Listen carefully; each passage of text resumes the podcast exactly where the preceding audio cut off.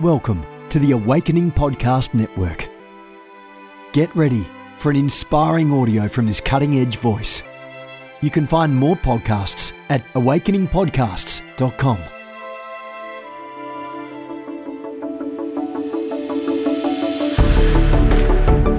You want to go deeper?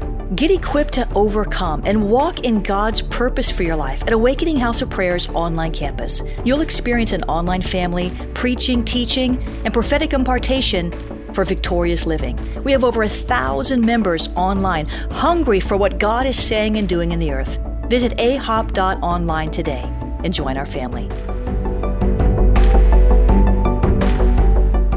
AHOP TV empowers believers with spirit inspired messages and strategic equipping that accelerates your spiritual growth.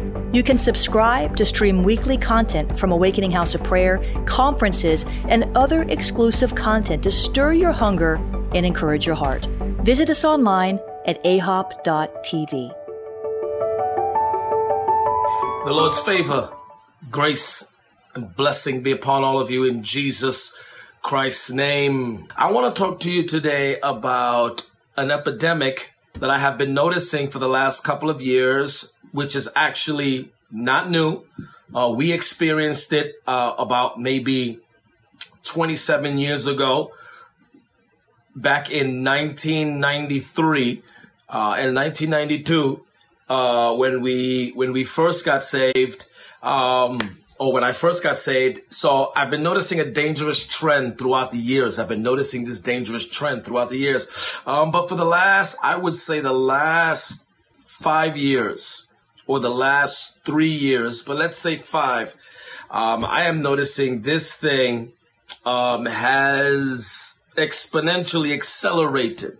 All right. And it's the whole topic of self ordination or self proclamation or the embracing of various titles without any accountability or verification or authenticity as to actually who gave it to you other than the Lord. The Lord gave it to me. And um, I I jumped on today because um, I was I was watching a a television program called Forged in the Fire. It's a it's a show on on people forging uh, various swords um, in a competition with various metals and wood. Um, and the one who makes uh, the the best sword uh, that has the ability to both cut, withstand pressure, um, and kill um, wins a ten to twenty thousand dollar prize, you know, and it's kind of it's, it's kind of like one of the one of my favorite shows. Uh, me and my wife, we we actually enjoy watching this particular show. All right, so the last uh, maybe uh, eight months, I haven't watched it. I've been so busy in the ministry, I haven't watched it. So me and my wife decided to uh, do a re up and we began to watch some of the more recent shows and the dynamic has changed. Now, this has everything to do with, with ministry because I'm going to share something with you. Um, a revelation that I caught and I jumped on to share it with you. All right. The last couple of, uh, uh, newer episodes, uh, since we haven't been watching for like eight months, we noticed that the dynamic and the, the show itself has changed, right? So they are, they are including a younger audience, which means, um, you have 18 year olds uh, competing in the show, creating a fire. And here's what I noticed.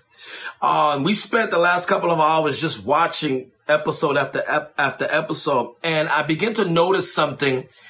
And I really felt the Spirit of God say, "This is how this generation um, is is taking ministry.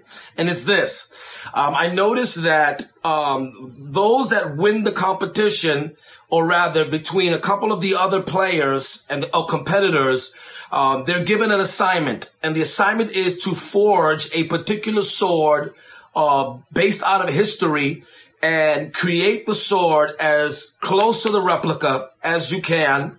And then the sword is in and of itself is tested and whoever wins actually wins the prize. So it's a competition between a bunch of uh, forgers, and then there's a competition between two people. Whoever wins takes the prize. Now, what I'm noticing is a lot of the younger crowd a lot of the younger crowd uh, within the show um, have uh, have been winning have been winning the competition. All right, now watch this. Now watch this. I'm gonna. This has everything to do with self ordaining yourself because I, am trying to give you a metaphor and a and a simile um, in parabolic form so that you can understand that this is exactly what's happening in this day and age. All right.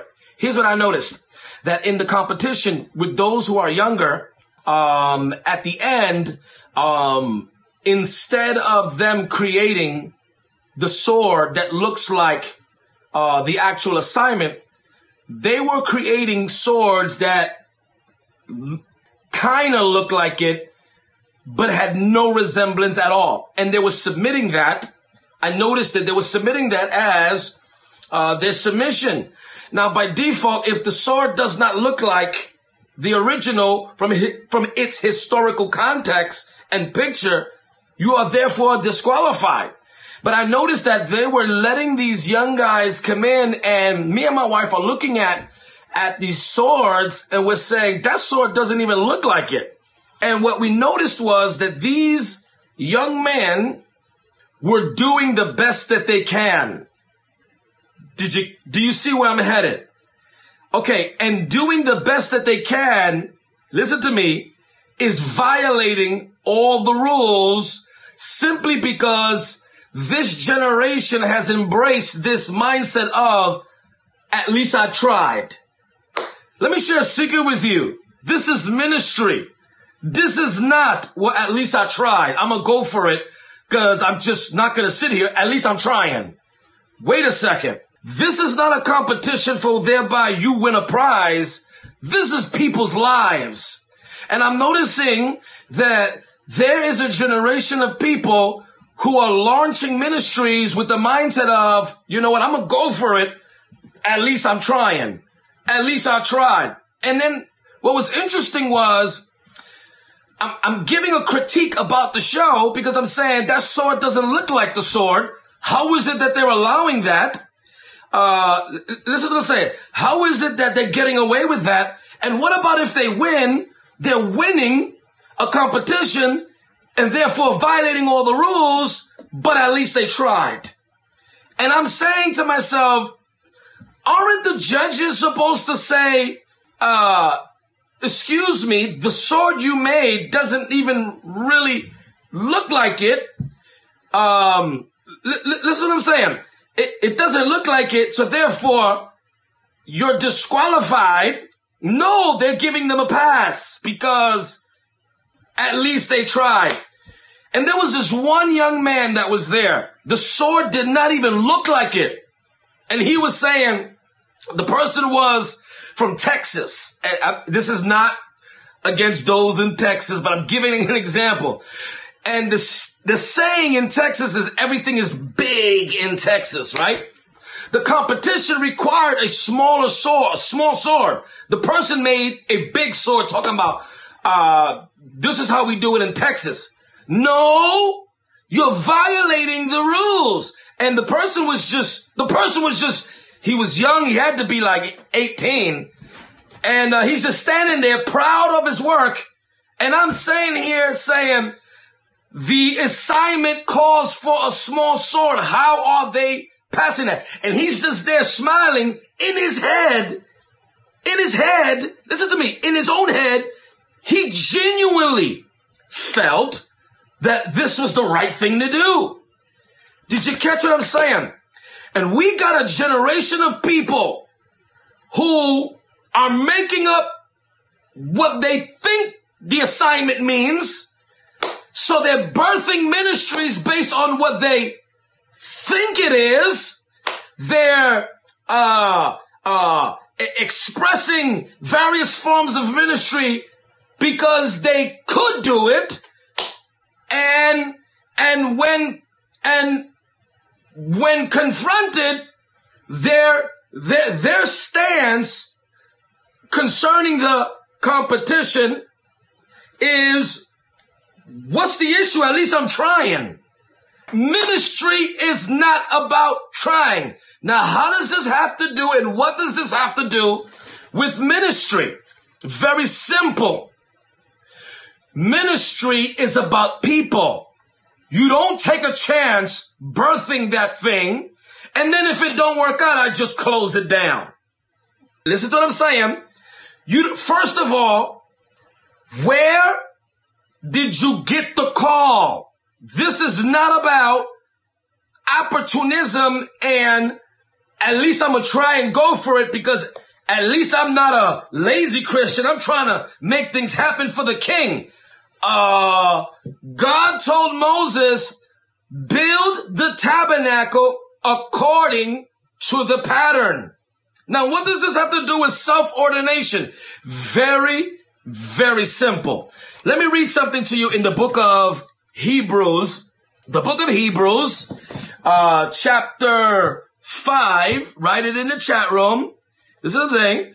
Write it in the chat room. Look at what verse four says of Hebrews chapter five, verse four. Look what it says concerning the high priest.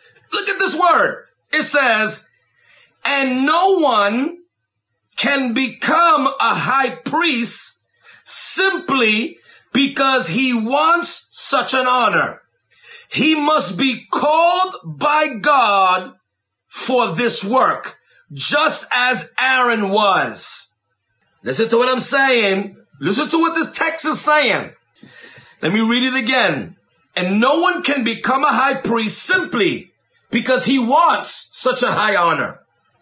He or she must be called by God for this work, must be called by God, called by God. Let me read it again.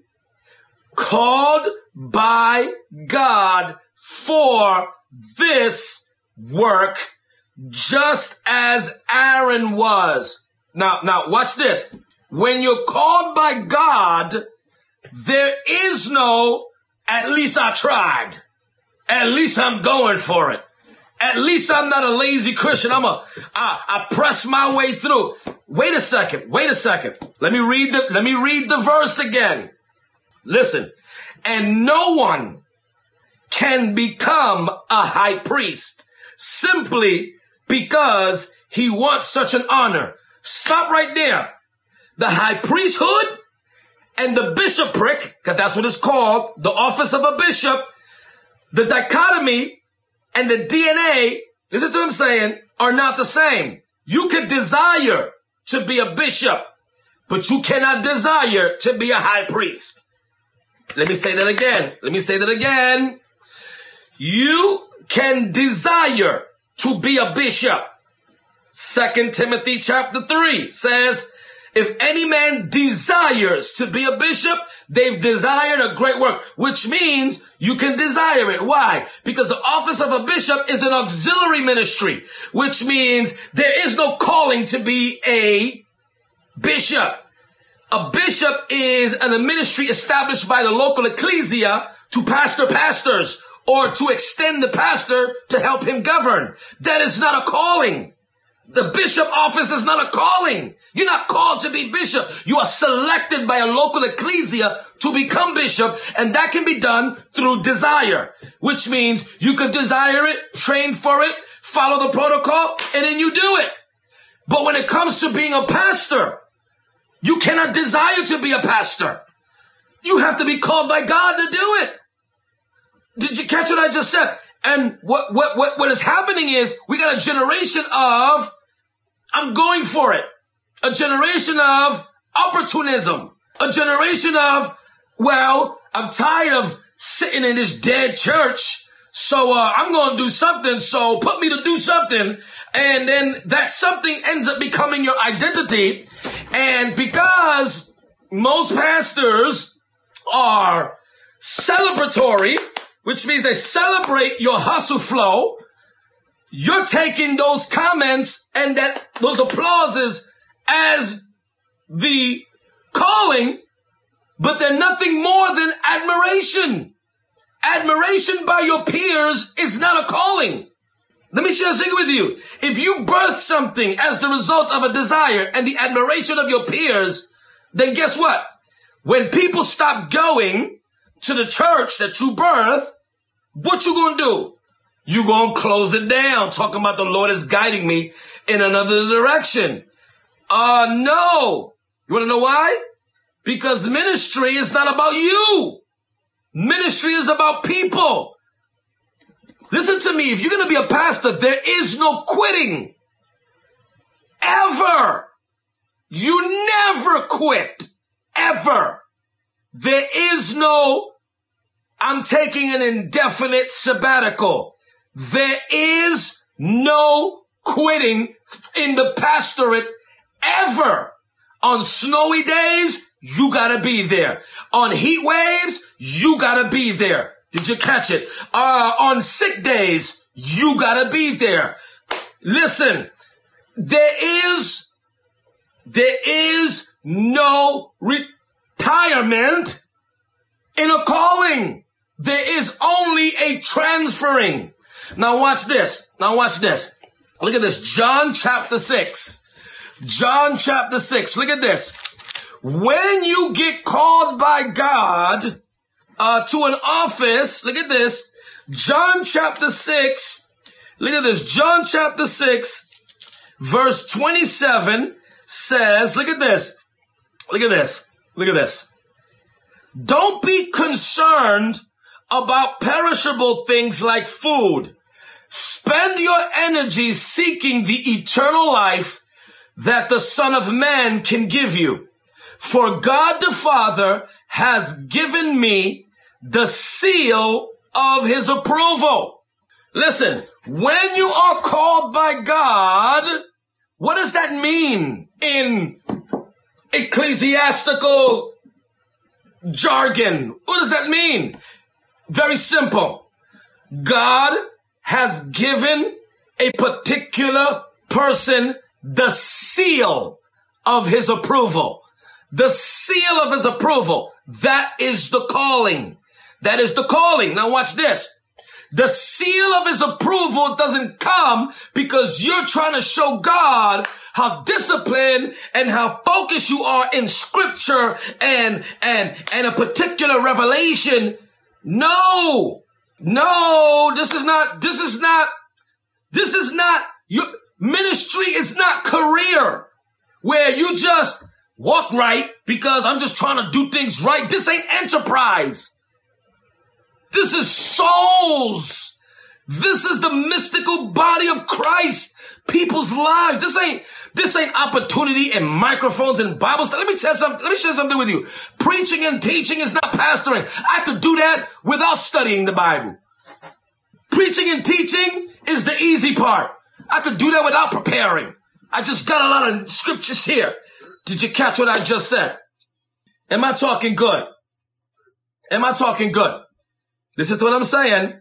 This, this is about, listen, hearing the call of God, receiving the seal of his approval, receiving the seal of his approval, and then, watch this, carrying out that assignment exactly how he showed it to you not what you think it is, and then just expect people to just handle what you dished out talking about, I did my best. I did my best.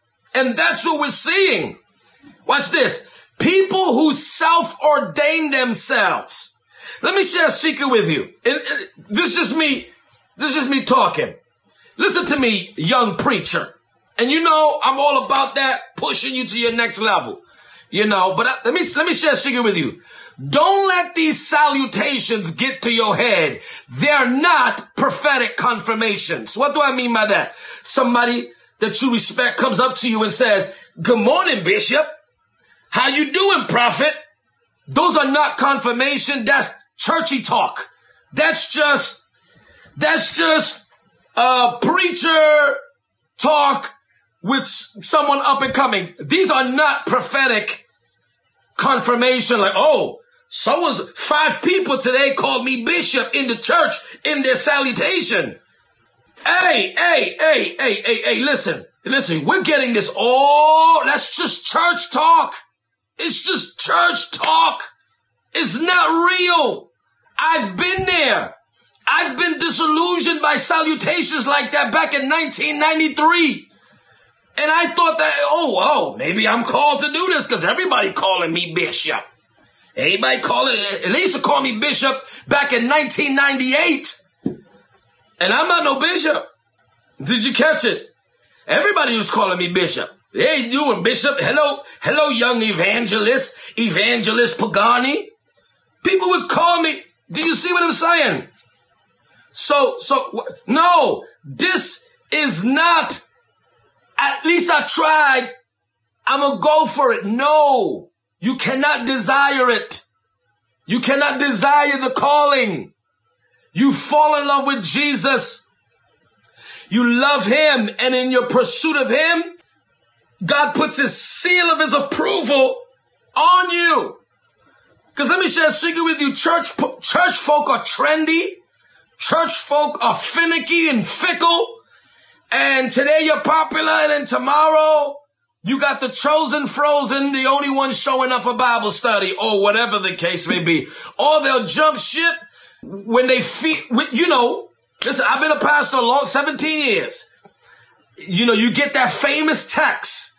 Every pastor that knows what I'm talking about, that text or that email. Pastor, can I have a meeting with you on Sunday? And we all know what that means. That means at that meeting, you get the famous, my time is up here. Thank you. I feel like I'm not growing here. I'm going to move on and find greener pa- Listen, been there, done that, have had it done to me throughout the years. And guess what? You can't go home and be like, what did I do wrong here? And just be like, you know what? I just don't feel like going to church today. No, baby. That following Sunday or midweek Bible study, you gotta be there. And you gotta be there with that smile and it's not being fake. No, is you're walking out your calling. You're walking out the assignment. The assignment has never been, neither will it ever be about you. And there are certain dimensions in the, in, in, in there are certain diversities of the spirit. First Corinthians 14. And there's certain, uh, uh, uh, administrations of the spirit First Corinthians 14, that only come, that only come as a result of the calling of God, not your, I can do that. Oh, I could do that. Oh, that's easy. Just preach on Sunday, preach on midweek Bible study, pick up phone calls, create flyers, you know. No, no, no. This is not how this thing works. There has to be a, a divine instruction. When you get the divine instruction, what does that mean? It's a blueprint. The blueprint will actually share with you how God wants you to build it. But when you, but when we self-ordain ourselves into a calling because we desire it so much, you know, and you know how we twist scripture we do it all the time. Delight yourself in the Lord and he will give you the desires of your heart. Well, what if my desire is to be an apostle? What if my desire is to be a prophet? Do you see how we misconstrue that? Did you catch it? That's not how this thing works. Before I formed you in the womb, Jeremiah, I knew you, which means I had a personal, intimate relationship with you because I already know your future. And I ordained you, which means set you apart, sanctified you, and put my seal of authenticity upon you. That by the time you were born, you were already a prophet in relationship with me because I know your future. Did you catch it? So a person is born with the calling. You don't inherit a calling because you're faithful. Well, what about those of you those people who serve a man and a woman of God, uh, and they never had in mind to operate in a particular office, but they end up inheriting the calling and moving on as a successor. Well, then let me share something with you. Then you were the successor all along. The one who missed it was you. The one who, if, if you never had it in mind and now here it is and now you're carrying out this big legacy and it wasn't something you had in mind, guess what? The one who missed it throughout these years is you because you were the one ordained to do that from the foundation of the world. It's unfortunate that you came to that realization when they gave it to you. It happens. And I'm going to tell you why that happens. Maybe you just in the wrong church. And that's another topic for another day. Maybe you're just in the wrong church.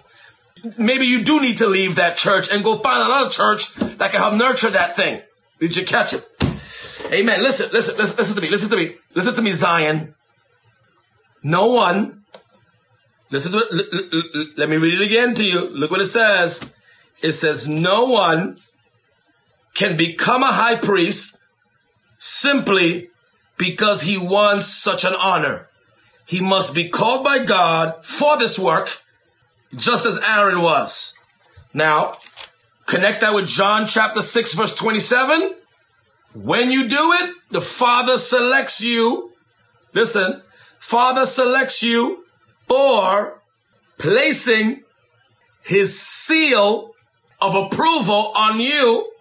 And it's all God promoting it as opposed to you just being so excited to want to do something that your desire has become the voice of the Holy Spirit.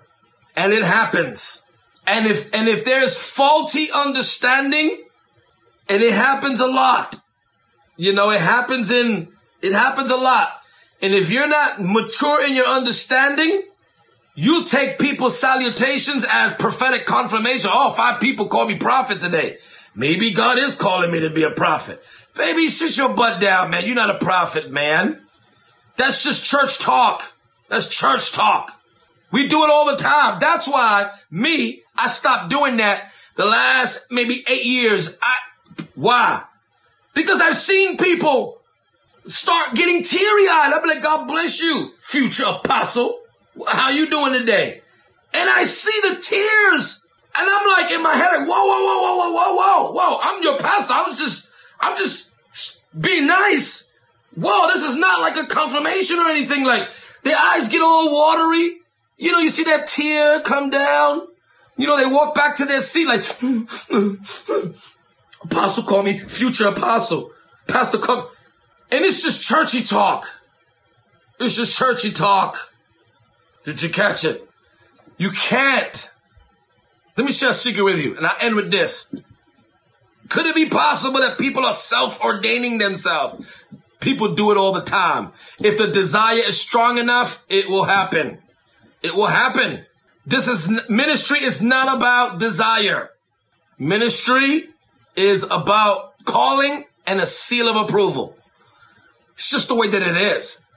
Now, if you listen to what I'm telling you, you will save yourself a lot of heartbreak. Let me share a secret with you, man. Some of, some people have taken on unnecessary persecution because they genuinely believe they're called to do something and they're, and they're not called. But a bunch of these circumstances, you, you know, sometimes I talk to people. Sometimes I talk to people. And they'll tell me things like this. You know, I never wanted to be pastor. You know, the Lord forced me to do it. What? Say that again? You know, I never really wanted to be pastor. You know, the Lord called me to do it. You know, uh, by three confirmations, you know, three prophetic words in a dream. I'm like, you never wanted to do it? Wait a second. Something is wrong with that picture. Because the Bible says it is God who puts in you both the will and to do of his good pleasure. I always, I, well, one, I knew I was going to be a pastor, but I've always wanted to be a pastor. I've always wanted to be a pastor. It's always been in there. Did you catch it? I've heard people say things like that, you know, you know, I take ministry serious. It's sacred. So I never wanted to do it. God had to literally grab me by the ear and force me to do it. And I'm like, oh, if I was a member of your church, I would have bounced hearing you say that because that means you're in a vocation that you never wanted to do. I'm out of here. I don't want to be part of a church with a pastor who, who never wanted to be there and is there like Jonah. Hello, Jonah. Not me, I'm gone. I'm out of here. You see what I'm saying? That, no wonder that church don't grow more than 60 people. Listen, fall in love with Jesus. Pursue him. Be a lover of his presence. Walk in true sanctification and honor. And you're going to see how the Holy Spirit, should he deem you fit to call you for the ministry, this is what I'm saying.